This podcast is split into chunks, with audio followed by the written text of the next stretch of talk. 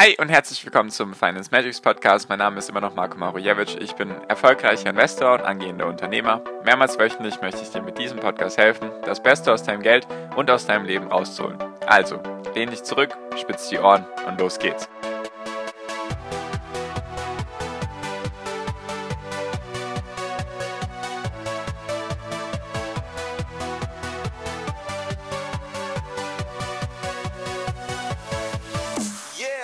Chinesische kommunistische Regierung erlaubt den Bürgern, den chinesischen Bürgern nun, dass sie sogar drei Kinder haben dürfen. Warum das auf den ersten Blick vielleicht ein gutes Zeichen ist, jedoch dass die Schwächeerkenntnis, in der China gerade steckt, darüber würde ich gerne heute mit dir reden. Hi und herzlich willkommen zum Finance Magics Podcast. Wir sind heute bei Folge 310 und ich würde gerne mit dir heute über China reden und über die neuesten Nachrichten, die es da gerade gibt, dass eben die Zwei-Kind-Politik jetzt offiziell auch vorbei ist, vier Jahre nach der oder fünf Jahre nach der Einführung, dass es jetzt die Drei-Kind-Politik gibt. Und was da gerade passiert, also warum das jetzt überhaupt eine Podcast-Folge wert ist, weil China eben die zweitgrößte Wirtschaftsnation ist und sogar die erste oder die größte Wirtschaftsnation werden wird, warum das eben langfristig schlechte Aussichten aufzeigt für China und was welche Unternehmen davon profitieren könnten, beziehungsweise was daran für dich als Investor interessant ist. Genau, also China hatte ja bis 2016 die Ein-Kind-Politik. Du durftest als verheiratetes Paar, dürftest, durftest du nur ein Kind haben. Es ging irgendwie darum, wenn deine Familie, ich glaube davor, oder wenn du ein Einzelkind warst, durftest du dann sogar zwei Kinder haben. Auf jeden Fall war es ein bisschen kompliziert und dann kam 2016 die Einführung der Zwei-Kind-Politik. Ich glaube, da war es dann so, ich glaube, so rum war es. Wenn du dann ein Einzelkind warst, durftest du dann, also sozusagen, wenn du dann eine Partnerin oder einen Partner hattest, durftest du dann zwei Kinder haben. So, und jetzt gab es nochmal die Lockerung, eben erst vor ein paar Tagen, kam jetzt eben die Meldung, sie dürfen jetzt drei Kinder haben. Also, du darfst jetzt, wenn du in China bist, darfst du jetzt drei Kinder haben, wenn du verheiratet bist. Und genau, warum wurde das jetzt erstmal gemacht? Was ist der Punkt? Und zwar, das Ding ist, China hat aktuell noch die meisten Einwohner der Welt, nur wird das auf jeden Fall schrumpfen. Also aktuell ist die Fertilationsrate, also die Rate, die anzeigt, wie viele Kinder werden sozusagen geboren im Verhältnis zu, zu der Anzahl der Leute, um es mal so ein bisschen auszudrücken, ist bei 1,3. Also das heißt, ein Pärchen macht sozusagen im Schnitt 1,3 Kinder. Also ein bisschen mehr als ein Kind. So, was heißt das jetzt? Das heißt ja, du brauchst mindestens eine Fertilationsrate von 2, damit sozusagen die Anzahl der Bevölkerung gleich bleibt. Also wenn Mann und Frau ein Kind machen, dann ist die Fertilationsrate bei 1. Wenn sie dann eben zwei Kinder haben, liegt sie bei 2. So ganz einfach. Wie gesagt, das ist jetzt mal der, der Grundgedanke. Also so funktioniert das. Und jetzt ist diese Fertilationsrate bei 1,3. Die sollte als die Zwei-Kind-Politik eingeführt wurde, war das Ziel von der chinesischen Regierung, dass sie doch bitte auf 1,8 steigen soll. Das ist nicht passiert, werde ich dir gleich die Gründe erklären, womit das zusammenhängt, sondern die ist jetzt bei 1,3. Und das ist eben ein schlechtes Zeichen, weil das wird sich auch durch die Drei-Kind-Politik meiner Meinung nach nicht verändern. Weil was sind die Gründe für diese, für diese niedrige also für diese niedrige Rate an Neugeborenen? Liegt einfach daran, dass dass, dass es diese Politik, diese Ein-Kind-Politik gab es, glaube ich, seit 1950 oder 1960. Also ganz, ganz viele Leute kennen das gar nicht anders in China. Die haben ein Kind und fertig. Da gibt es nichts anderes, weil du durftest nicht mehr als ein Kind haben. Es gab bestimmt irgendwelche Ausnahmen, nur sagen wir mal 95% der Leute hatten maximal ein Kind. Deswegen sind das Gewohnheiten, die sich da etabliert haben. Wenn du wenn deine Eltern Einzelkinder waren und du ein Einzelkind bist, dann kommst du wahrscheinlich nicht auf die Idee, jetzt fünf Kinder haben zu wollen. Das erstmal vom Mindset her, von der Psychologie, ist das einfach erstmal der Grund. Der andere Grund und die anderen Gründe sind einfach, es ist sehr teuer inzwischen in chinesischen Städten zu leben. Deswegen auf dem Land wird sich das wahrscheinlich eventuell durchsetzen, dass da mehr Kinder geboren werden, obwohl da auch die Chancen nicht so gut stehen. Nur wenn du in Städten bist, dann ist das halt einfach teuer. Und oft ist es so tatsächlich, dass Pärchen, verheiratete Pärchen sogar noch mit ihren Eltern zusammenleben entweder vom Mann oder von der Frau eben, weil die Preise so teuer sind, weil sie sich das gar nicht leisten können, alleine zu wohnen. Deswegen, das sind solche Sachen. Also, wie willst du dann, wenn eh schon der Platz klein ist und du vielleicht ein Kind hast, wie willst du dann zwei oder drei Kinder da auch noch einbringen? Das sind erstmal die ersten Punkte.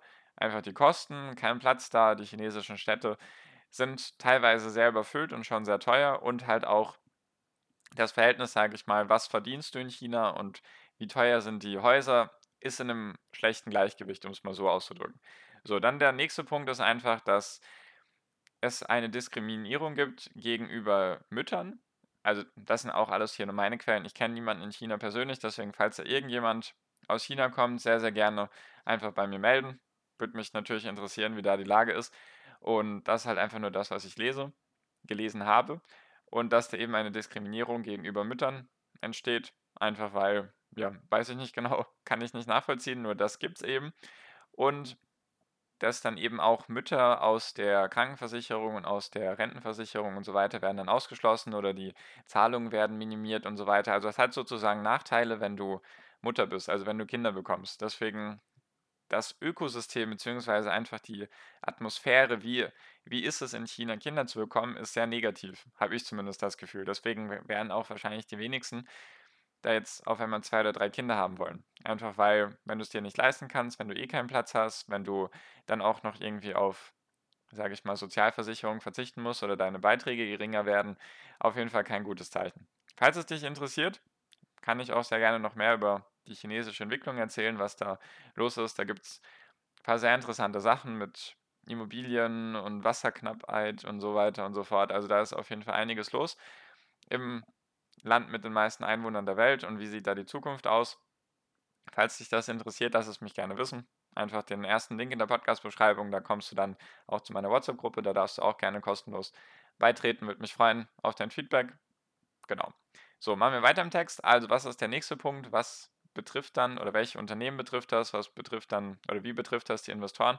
Also kurzfristig ist es jetzt noch nicht dramatisch, sage ich mal, einfach jetzt die nächsten Jahre, einfach weil sich das erst in den nächsten ein, zwei Jahrzehnten wahrscheinlich zeigen wird. Weil, warum ist das überhaupt wichtig im Verhältnis zum Beispiel zu europäischen Ländern? Weil in Deutschland ist es auch so, dass die Fertilationsrate auch unter 2, ich glaube bei 1,6, 1,5, 1,7, also auch nicht wirklich viel besser.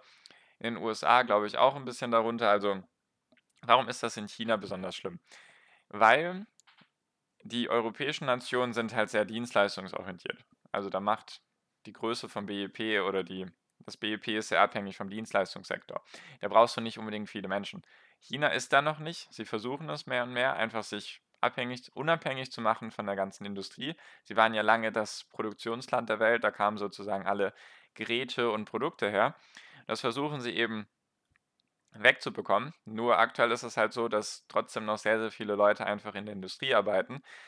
Und wenn dann weniger Leute in der Industrie arbeiten, was, also der, der Hochpunkt wurde 2011 erreicht. Da war die, ähm, die Arbeiterzahl von den 15- bis 59-Jährigen lag bei knapp 910, 920 Millionen und seitdem ist es rückläufig. Deswegen, du hast sozusagen immer weniger Leute, die arbeiten gehen können. Und deswegen in China ist es besonders wichtig, einfach weil da sehr, sehr viele Leute gebraucht werden, um eben diese Produkte auf den Markt zu bringen. Einfach weil sehr, sehr viel exportiert wird. China ist Exportweltmeister.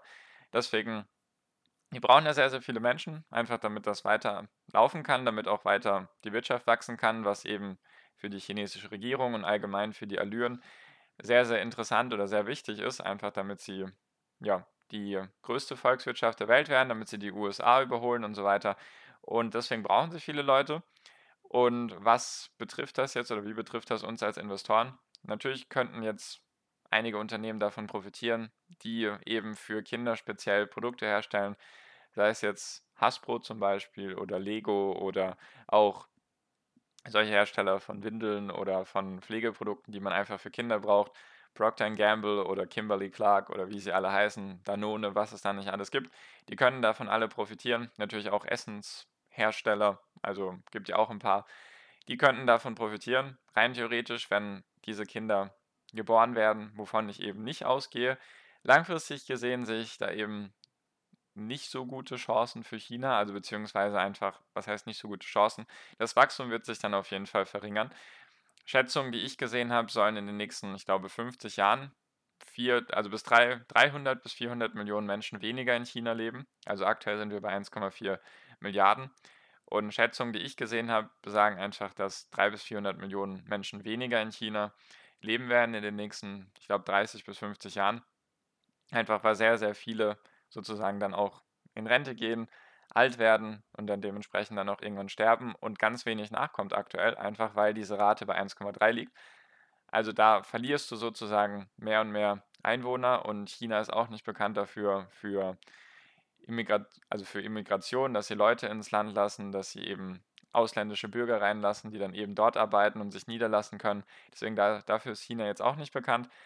Deswegen ist das ein schlechtes Zeichen, meiner Meinung nach. Es zeigt einfach nur, dass ja, es schlecht läuft oder dass die Lage schlecht ist in China, wenn sie jetzt sogar von der Zwei-Kind-Politik auf die Drei-Kind-Politik um, umsteigen innerhalb von fünf Jahren. Beziehungsweise, also einfach wichtig zu wissen, die Ein-Kind-Politik ging locker 50, 60 Jahre. Dann kam die Zwei-Kind-Politik, weil sie gemerkt haben, okay, wir haben da ein Problem. Die haben sie jetzt fünf Jahre gehalten und jetzt kommt schon die Drei-Kind-Politik. Also da, das ist auf jeden Fall ein schlechtes Zeichen. Falls du da speziell jetzt irgendwie in solchen Unternehmen investiert sein solltest, die wirklich davon abhängen, dann kurzfristig sehe ich tatsächlich keine, keine große, kein großes Risiko, nur langfristig gesehen könnten da einige Unternehmen darunter leiden. Natürlich will man keine Anlageberatung, nur wollte ich einfach mal mit dir teilen. Finde ich eben ein sehr spannendes Thema. Deswegen, wie gesagt, wenn du Lust drauf hast, dass ich mehr zu China mache oder allgemein so ein bisschen tiefer in Länder reinschaue, was passiert da so, was kann man da aus der Wirtschaft schließen, lass es mich sehr gerne wissen. Wie gesagt, der erste Link in der Podcast-Beschreibung. Kannst du mich sehr gerne kontaktieren.